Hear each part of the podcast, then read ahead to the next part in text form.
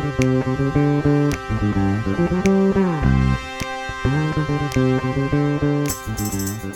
everyone, my name is Savannah, and I'll be your host for this episode about an organization that's near and dear to my heart IRIS.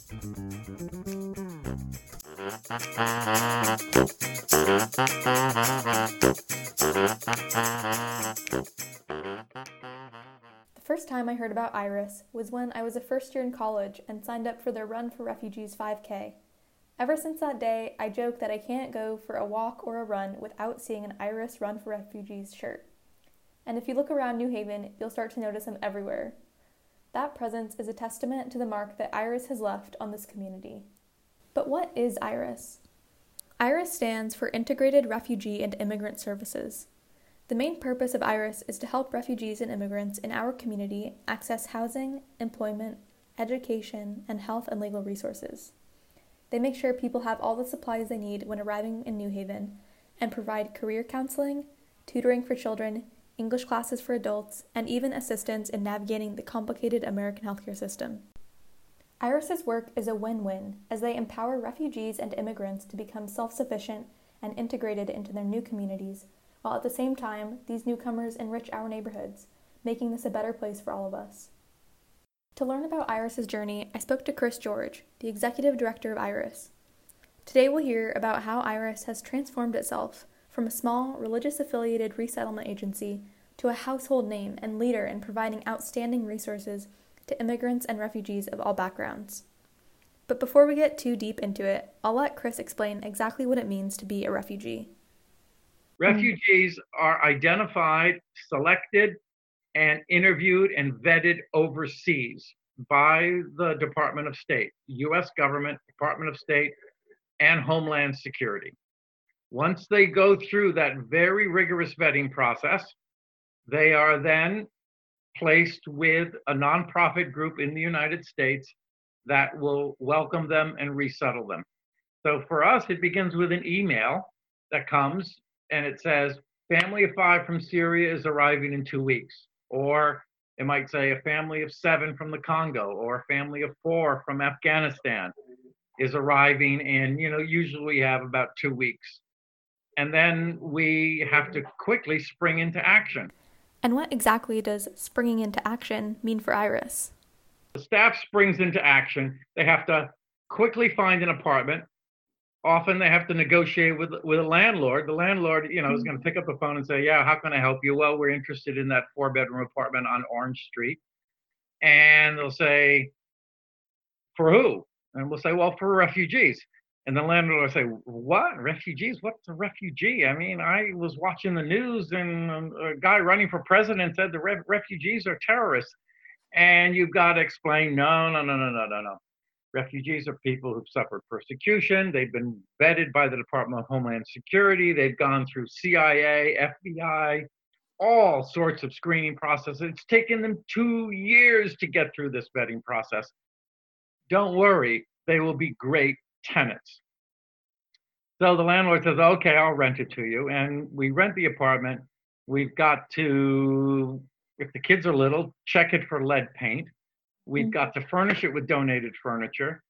Uh, we'll bring in a team of volunteers, maybe Yale students who are not afraid of hard work, to scrub the floors and clean up the kitchen and the bathroom, carry the heavy furniture up two flights of stairs, get everything all set up, hang the curtains, make the beds, age appropriate toys on the beds of the children, we find someone in the neighborhood who can cook a culturally appropriate hot meal to serve this family within two hours of their arrival.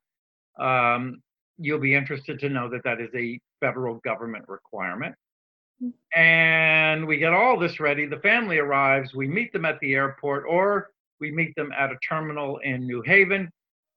We take them to their apartment. We get them settled. They eat that culturally appropriate hot meal. Um, of course, if it's cold, if it's happening in the winter, we bundle them up with hats and scarves and gloves, also donated. We try not to buy anything new. We can avoid it. And we do get great donations. Mm. Um, the family has a good night's sleep. The next day, we bring him into the office, we sit him down, and we say, okay, here's the deal. we're going to enroll your kids in school. We're going to connect you to healthcare because we know you've got some health issues. Um, we're going to help you learn English and we're going to help you find a job. And if you had to leave some family members behind, we're going to introduce you to the attorney in our legal department. They're going to try to reunite your family. And we've got to do all of this as quickly as we can because the US government does not give us that much money. Mm. And um, before you know it, it's amazing. Definitely. But coming to a new country cannot be easy for these individuals. What are some issues that may come along with the difficult process of fleeing your own country to go to a brand new place and culture? Um, you know, refugees come with a range of health issues, um, mental health issues, as well as physical. Uh, some people have been caught up in wars and have injuries from hostilities. Um, almost every refugee has had some kind of a mental health experience. The trauma, and the anxiety, uh, the depression of uh, fleeing your Homs country, coming to a new country, wondering if you're ever going to learn the language, what kind of a job you're going to get. Oh my gosh, everybody knew me in my old neighborhood and respected me and I was, you know, uh, one of the, you know, best bakers in all of home Syria or something like that. And they come here and they're lucky if they can get a job washing dishes at a restaurant. So it's tough being a refugee. And our job is to make it a little easier, to soften things a bit, I'll always remember what one refugee said to me. Um, I had a conversation with him about a year after he arrived, and I said, you know, you know all the things that Iris did for you, but what's the most important thing that a refugee needs when they come to the United States? And he said, respect. And you know, if you think about it, that makes so much sense because refugees they've been pushed around, they've been beaten, they have been herded into camps, treated like animals, uh, told where to go, what to do, what to eat, what not to eat. Here are your rations for the week. No, you can only have one bag of rice, not two. Uh, no, you can't leave the camp. You know, uh, and if you try to sneak out at night to get a job, you're arrested by the police. And come to the United States, and they want to have control over their lives. They want to be treated with respect. So we do that. And um, we get them off to a good start, give them what they need to get off to that good start, and then they take it from there. There are so many logistical and legal barriers that refugees and immigrants face in the United States and it sounds like Iris does a pretty good job of covering those bases. What are some examples of the culture shock that Iris families and clients may have encountered in the past? Um, a lot of women from conservative uh, Muslim countries do not are not comfortable shaking a man's hand in this country. Now, if if most of the women from Afghanistan are not going to get jobs and not work and not, you know, be introduced to their factory manager, then uh, that's not going to be a problem. They're not going to be in a position to shake hands. Um, but there are some men from uh, conservative countries, very strict Muslim men, who do not like to shake the hand of a woman. Now imagine, um, I'm an Afghan man from Kabul. I'm very, very religious, um, and I and uh, you've hired me. You're my boss. I'm at the factory for the first day. Uh, I am introduced to you. You extend your hand to shake mine. Go ahead, extend it. And I pull mine in like this. I say, no. So your hand is sort of left dangling there. And, you know, in our culture, it's a, it's, it's a sign of disrespect to refuse to, to shake somebody's hand.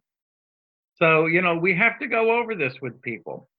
Um, You Mm. know, what I do is I break it down into three parts. I say, when you meet somebody, uh, you make eye contact, you smile, and you shake their hand. Now, if you're not going to do three out of three, at least do two out of three and do those two really well. Eye contact, smile, and before they extend that hand and it's left dangling there in space, you quickly put your hand, you quickly put your hand up here, you know, instead of, you know, going like this, you go like this, which in some ways is a much more respectful gesture, isn't it? Yeah. like, oh my gosh, this guy's treating me like royalty, you know? You've got to do it quickly. So, you know, sm- smile, you know, eye contact, hand up there. I hope I'm, uh, you, you see that I'm wearing shorts? I hope not. I put on my, I put on my Zoom shirt for the occasion, but I didn't, but I didn't put on the full outfit. That's great. Yeah. I I would imagine that's definitely like a hard situation to navigate, especially if you don't have like the language yet to describe like your beliefs. Um Yes. Yeah, exactly. So you know, we, we we go we go over these things as well. Um, it volunteers can be very helpful uh, when it comes to the sort of nuts and bolts of American culture. Um, you know, there are all kinds of things that refugees you know are curious about. And my case managers don't have time to go over all that. Uh, you know, they, I'll always remember um, uh, some Syrian refugees were complaining to me. They said, Chris, I can't believe you put us in an apartment with rats jumping on the roof and onto the trees. And I said, Rats? And I realized they're talking about the squirrels. Uh, so, you know, the difference between a rat and a squirrel. Well, you know, maybe there isn't a big difference, but uh, uh, they're not rats. Um, and uh, you know, why are so many people running in this country? What are they running from? You know, are there? And you know, you got to explain. Oh, they're running for exercise, and you know, and uh, men and women making out in downtown New Haven in public. I mean, oh my gosh. um, and you know, I go into a bathroom and I'm assaulted by all of these posters telling me to wash my hands and like Americans are the cleanest people in the world. But then I visit someone in their home and they have dogs in their home. And I even heard that sometimes the dogs sleep with them on their bed. How disgusting is that? so, you know, there are these these issues that come up and and and volunteers are terrific at, you know, becoming friends and explaining these, you know, these nuances and idiosyncrasies of American society and After Chris told me about the people that Iris serves, he gave me a bit of background on the nonprofit. I started in 2005, Iris was called Interfaith Refugee Ministry. But one of my um, uh, goals in in um, uh, working at Iris, and in fact, the board of directors actually suggested that we become a more inclusive organization. We change our name to one that reflects uh, an openness to all kinds of people who want to help resettle refugees and not just those who are affiliated with the church or who come from a spiritual perspective, but really anyone. And, and we began to emphasize uh, after, after I came on in 2005, we began to emphasize uh, that this was really an American tradition and, and not, you know, something that um, uh, should be monopolized by um, uh, Christian religion or or faith-based groups in general, but it should uh, be um, stressed that this is a, a very American, a noble, historic American tradition. So, uh, literally, I took down, you know, uh, religious symbols in the office when I started in 2005, uh, and put up uh, secular ones. Um, uh, the Statue of Liberty, uh, a, a, beautiful poster of Albert Einstein, uh, produced by the United Nations. Einstein was a refugee. In fact, he's he's our poster child. He's the most maybe the most famous American refugee. What was the New Haven community's response to Iris at the time when you were starting there?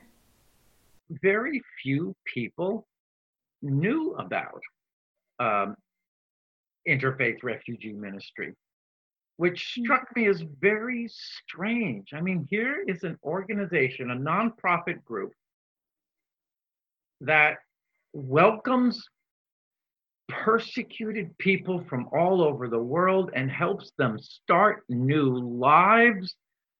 Why don't more people know about this?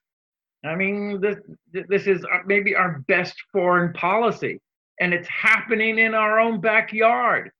But, you know, I would meet person after person, including well connected people who had never heard of this sleepy little organization called Interfaith Refugee Ministry um, in Wooster Square that was doing this incredible work. So we wanted to change that too. We started getting the word out. Chris began welcoming more volunteers, speaking to the press, broadcasting Iris's work to the city, and increasing their outreach and events. You know, our attitude was hey, if this is one of the best things our country does, then we should be celebrating it every chance we get. And we should be swinging open our doors and inviting people in, like volunteers from Yale, inviting people in so that they can work with us. I mean, welcoming persecuted people from all over the world and helping them start new lives is too important to be done by a small group of professional staff. Mm. Every American should have an opportunity to take part in this incredible tradition. We have become larger, uh, partly in the process of reaching out and building up support, getting the community to know about us and support us. It's allowed us to grow. And when we grow, we can resettle more refugees, we can help more people. Um, so we've gone from helping about 100 and ref, 150 refugees, new arrivals one year, uh, soon after I arrived, to welcoming 500. So we went from 150 to 530 refugees. That was our high point in 2016. Uh, and then you know what happened after that, and then everything has dropped off. Um, so we have grown in size. Um, we've we've we've increased uh, the private support, mm-hmm. the the the typical refugee agency in the United States depends about 90% on government funding. Big grants from the State Department or from the Department of Health and Human Services um, to cover their expenses, to hire their staff, to pay their rent, to help refugees. Uh, and that's the way we were in 2005. 90, 95% government funded. Well, what happens if the government changes? Those funds drop off. You, what do you have to do? You have to lay off staff. You have to mm. shut down. Well, we weren't going to do that. So we went out to raise private funds. We went out to get grants from private foundations, to do fundraisers, to ask individuals to support us. And our budget is now about 60% private funded and only 40% government. Wow. That, that's the way it should be. And you know, there's so many advantages to that. For example, when the COVID crisis hit, when the pandemic hit, and suddenly people were out of jobs, out of food, couldn't pay their rent, they looked to us for help. But because we had unrestricted private funding, we were able to say, fine, we're going to set up an emergency COVID 19 response program right away. And we were able to help people stay in their apartments, triple the size of our food pantry, get you know uh, healthcare supplies out to people. Um, and then later we did get grants, but in an emergency, you can't wait around and write a proposal and wait for a foundation to give you money. You need to be nimble, you need to be agile. That makes a lot of sense. And I know the organization's history of quick thinking has prepared you well for these difficult times. What other transformations has Iris gone through that makes it such a well known name in Connecticut and even around the U.S.? A change that we've made that has attracted a lot of national attention from, from other refugee agencies across the country is a model for resettling refugees uh, that is actually very old, but we have revived it and and uh, and organized it better. It's called uh, community co-sponsorship. What we do is we mm-hmm. train a community group of volunteers. So let's say you live in Branford or you know Fairfield, and you have a bunch of friends. Some of them go to a church or a synagogue. You know some people who go to the mosque. You've got some friends who are part of the Rotary Club. Go to Fairfield University. You pull this big community group together, and you say, "We want to welcome a refugee family to Fairfield." And you knock on our door, and we say, "Wow, that's great. We're going to train you. You have to fill out this application. You're going to have to raise some money." But when you're all trained and ready to go, we will place a refugee family with your group in your community. And that model has allowed us to resettle more than 300 refugees in more than 50 communities all around the state of Connecticut. So the map of Connecticut is now dotted with refugee committees that have welcomed mm-hmm. refugees. The best way to protect refugee resettlement from a new administration that might want to dismantle it or shut it down is to build grassroots community support, public support for refugee resettlement. With their community co sponsorship model, IRIS is not only making waves in Connecticut, but throughout the nation. And if you want to get involved with an organization like IRIS, Chris told me exactly how. Best way to learn about refugee resettlement, refugees, is to work with them. Simple as that. So jump on our website, uh, look at the volunteer opportunities, sign up to be a volunteer. Uh, you might even want to be super ambitious and form a group of volunteers. Now, I know students are a little transient, and you might want to attach yourself to a more stable group of people. So transient students attach themselves to a stable group of people in New Haven and form a community sponsorship group. I guess like kind of a fun question for you to think about, but fun. Yeah, I know Iris does a huge range of work um, and they touch a lot of lives. But I guess if you had to describe the work that Iris does in three words, what would they be? Three words. Um, changing everyone's lives.